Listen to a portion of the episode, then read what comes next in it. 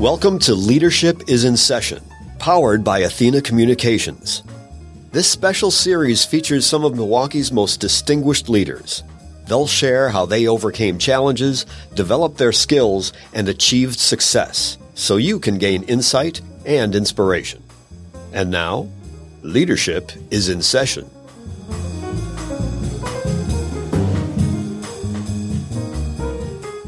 Hello, everybody. Today we are in the studio with one of my favorite people, our friend and our colleague, Faithe Colas.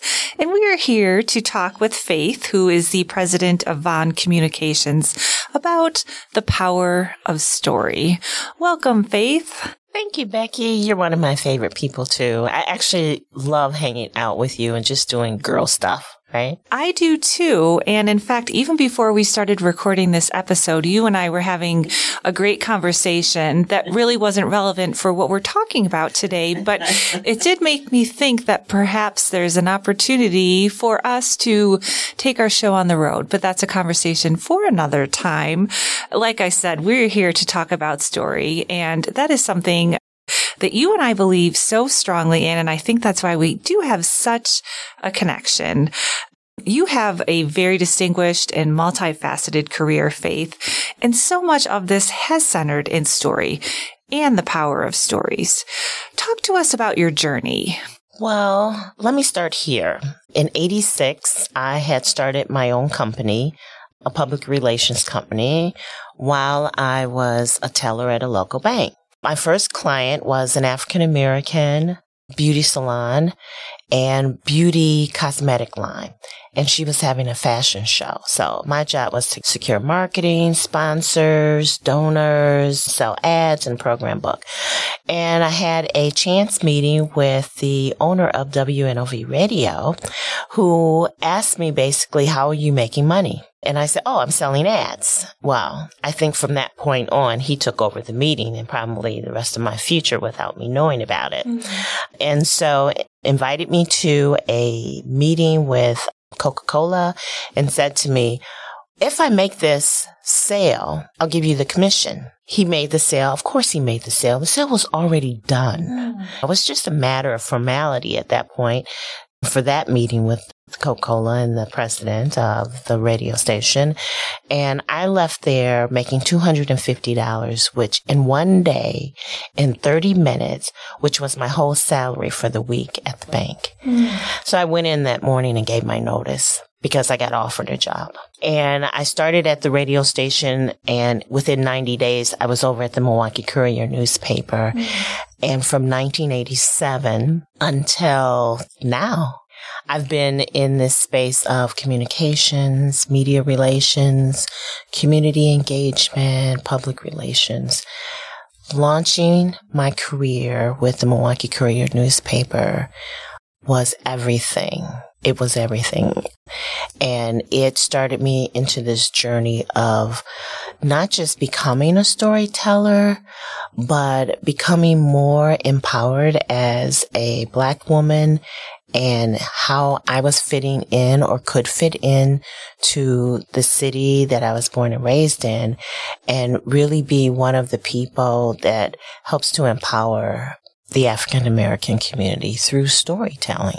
So thanks so much for taking us back on that journey. And I did not have the privilege of knowing you back then, but you mentioned all of the things that you have done. And that's really why I use the word multifaceted because Faithe, you are always out doing something. You're connected to so many different people.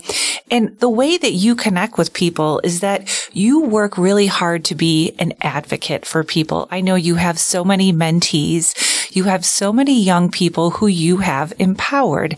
And so many of these young people, you are doing this because you believe so much so in representation. So in representation in the stories that are being told about Milwaukee, but also representation for professionals, for people of color who are looking to enter the field. Why is that so important to you? At the core, who I am, Becky, is connecting people. That is at the core. I just believe that if you have the answer, when someone comes to you with a question, with a challenge, with an idea. They're sharing a part of you, of themselves rather, that they've been inspired some kind of way to do this. This is their gift. My gift is to connect them. And if they're coming to me, they have confidence that somehow I can help them along their journey. And so just sharing that information, being able to connect people really does grow community. At first, it was just connecting people. I didn't learn how much growing community through those connections was happening. That takes time and maturity and reflection on yourself. Not in a career space, as, if you will, although I was in a career space, it was just because I like helping people and I like seeing people smile and I like knowing that when they leave me, they've left better. They left with an answer. They left with some direction or some redirection. And that's been my gift. That's just been a natural gift that when I walk away from such an encounter, I just sit down most of the time. And this is honest. And I reflect and I just go, okay, thank you, Jesus. Mm-hmm. I know you gave that to me. I don't know how that came about, just popped in my head. Okay, but it worked. And it was the answer. So yeah, that being authentic in serving other people, whether it's in my own family, my immediate family or extended family or in the community. And I love now that I'm at this age and point in my career, if you will, that all these young people are calling me and saying, yeah, I talked to so and so, who's another young person. And they said, did you talk to Faithe Colas yet? I'm like, really? That's you.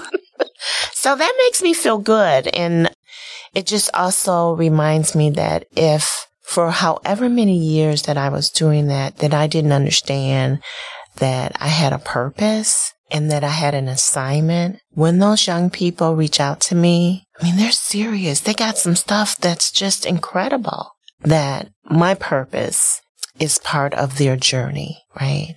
And so that makes me feel good that I know that I'm fulfilling the reason that I'm here. You said such an important word, connecting, connections. And that's what I think of when I think of you. And Faithe, how do stories connect us? How are we connected across stories? Well, I think as a human race, we are connected by stories because it reminds us of the commonality that we have. That's the first thing. The second thing is it can make you feel comfortable with someone that you don't know, right? Why I'm so passionate about telling stories of African American people is because there's always this perception that we have to explain our humanness. So we're constantly having to show people that we're positive, that we want the same things that you want out of life, that we're good people, that we're talented, that we're intelligent, that we're educated. And as a woman, that I'm smart, that I can do this thing, that I can, even though most of the time I don't want to anymore, multitask, mm-hmm. but that I can, you know, that if you give me something, I'll work really hard at it. And so it is that connectiveness there that I'm saying to you, my skin is a different color than yours. But at the end of each day and the beginning of each day, I roll out of bed just like you. My feet hit the floor just like you. I'm looking for slippers or I might not have any, mm-hmm. just like you. I got to go and brush my teeth. I'm using toothpaste just like, you know what I'm saying? I mean, there are all these things that we just take for granted that we're doing differently and we're not. We have great commonality. And by telling those stories about my people, I'm reminding you that we're important. I'm not leaving that responsibility up to someone that doesn't look like me to tell my story. That's the value of the black press. That's the black value of black media.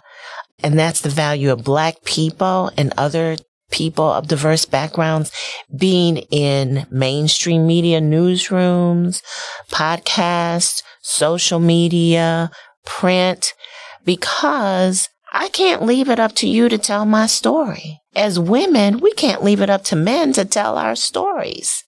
So we have to be at the center of all of that. And if the pandemic, if COVID hasn't shown us anything, it showed us one thing, how social beings, how much of a social being we are, that isolation is not cool. Right that we need each other. That even if we don't know each other, just walking down the street and being able to be in a place where you see people all around you, that is like critical to sanity. That's critical to our emotional and mental states. So we have to take time to pay attention to all the things that are going on around us, even when they're in different neighborhoods. Pick up an essence you don't have to be a black woman to read Essence. You don't even have to be a black man to read Essence. You don't have to be a black person to read Ebony. I mean, we all read Time and Forbes, right? I've read Mademoiselle. Mm-hmm. I'm not a white woman, but there's still some things in there that can, I can apply to my life.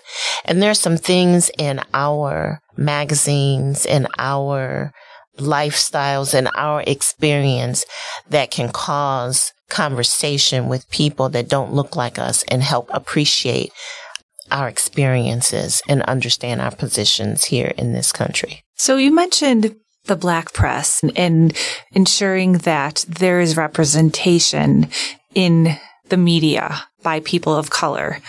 I'd love to talk to you about someone special from your life, a man named Eric Von for whom there is a fellowship at one of my favorite media outlets, which is WUWM, Milwaukee's NPR affiliate.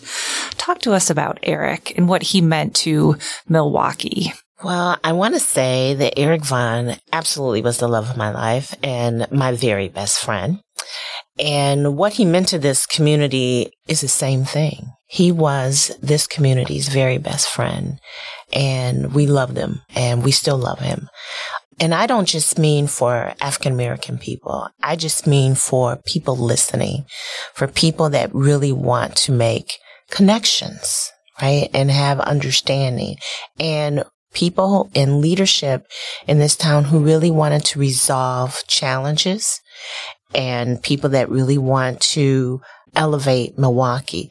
Eric was one of the sounding boards. He was one of the brilliant minds in this town that people sought after for advice and direction. And yes, it's like you, WUWM is one of my favorites as well. I listen to it every day. I love talk radio, first of all. So that was something that Eric and I had in common. Oh my God. He loved to talk. I love to listen but I'm very happy about the fellowship that's been named after Eric because it speaks to his legacy most definitely as a veteran in as a veteran broadcaster for more than 25 years. What I love is that there are five individuals that got their start. They got a paid opportunity to start their careers in broadcast journalism from diverse backgrounds. That's very difficult to do. It's very difficult if you're a person of color and you want to start in broadcast journalism or any form of media and you don't have experience this fellowship allows that to happen. And I am extremely grateful to the team at WUWM who had an opportunity to work with Eric and saw the value and felt and felt the void of him no longer being with us and wanted to fill that void. So the beauty is that five young individuals now are in broadcast journalism telling stories for WUWM from a diverse perspective. That's everything. That's everything. That's like total DEI in action. So when you were coming up in the profession, who did you look to? Who inspired you? Did anybody look like you in the industry? It's so strange because I didn't realize all that I probably should have realized trying to get into public relations. In high school, Becky, I wanted to be a photojournalist. So I went to John Marshall High School. I'm a graduate from MPS, a proud graduate of the Eagles. And I was very excited in my sophomore year when I signed up for the photojournalism course. But by my junior year, I was told by the teacher that I wasn't, I didn't have what it took. Mm. And I was crushed. Do you need to sign up for something else? This is not going to work for you. But I had a creative writing class where I was getting A's in. And so I was conflicted and didn't understand, but I hadn't found my voice yet. So I didn't challenge it, right? And then again, now fast forward, that's uh, 78. Fast forward to 87 when I'm in a newspaper atmosphere. And although I didn't start as a photojournalist or even a journalist, I started as a salesperson on the sales team selling classified ads because I like to talk. I could sell you anything. Try me. so I worked my way up and got a chance to interact with photojournalists, write cut lines, write proposals, help do layout. And years later, I was the advertising manager, the associate publisher, the editor, and then the publisher. Uh huh. I wish I could have found that teacher and said, yeah, you were so wrong. So, wrong. so, so wrong. And so the black press once I got in it, women like Ida B. Wells, I learned, I didn't learn about Ida B. Wells in school. No. I learned about Ida B. Wells at the Black Press. Everyone that I can think of in this town, male and female, in terms of black media, they got their start at either the Milwaukee Courier, the Milwaukee Star Times, the Milwaukee Community Journal, the Milwaukee Times newspaper, WNOV, WAWA, 1290 WMCS.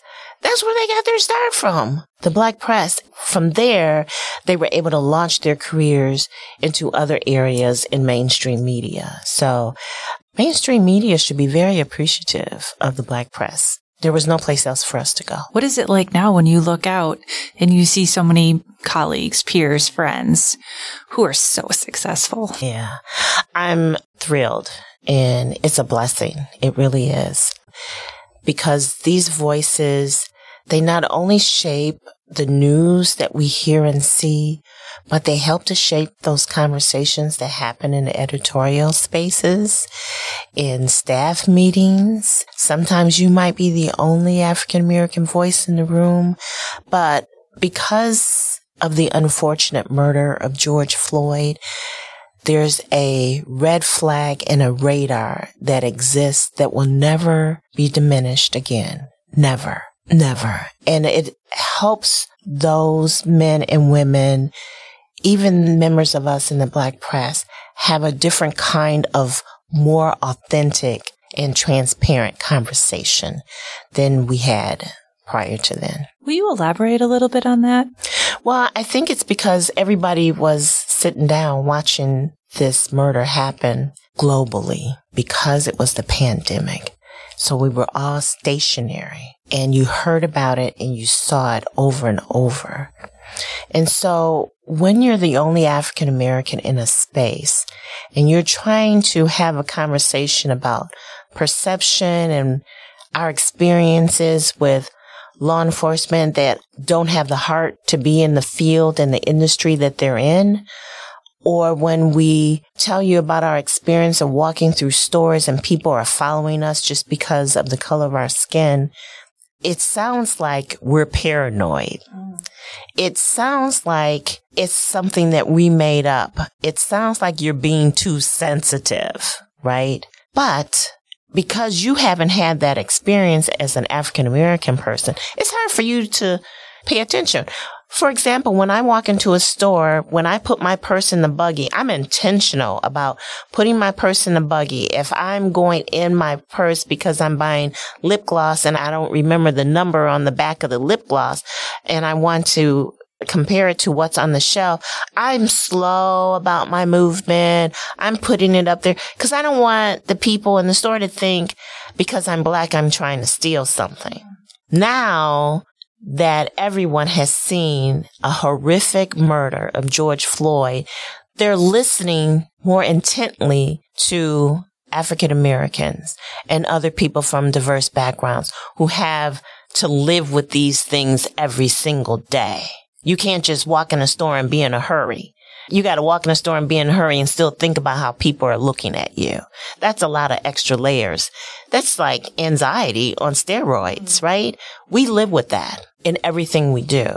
And so now we can have these conversations authentically and know that when you're listening, I'm more confident that you're really listening to my experience and you can be more sensitive. And now when we're really talking about how we're going to approach a story or how we're going to expand on stories about people of color, we're all at the table now, really, and we're all listening more intently. I so appreciate you sharing that because that is not my lived experience and you and I have such different lived experiences, but I think that is really the heart of what we're talking about today. The power of story. It connects all of us. It connects all of us. I mean, it helps you to understand what African American men and women and our children go through. I've had a white female friend of mine say, I couldn't imagine having to have the talk with my son. I don't have a son. I have a grandson who isn't driving yet, but is in high school and I anticipate that he will be driving at some point. But I do have a daughter. And when she started driving, I'd say to her, when you get pulled over, it's yes, sir. It's no, sir. Don't make any sudden moves. You put your hands on the steering wheel. If you are moving before the officer gets to the car, you make sure you turn the radio off so you can hear and be heard clearly right? And I remember my daughter on one of her first dates with a young man. He had his father's sports car. I didn't have a sports car. I had a Corolla. And he was taking her to a movie and like kids, they want to go to a late movie, right?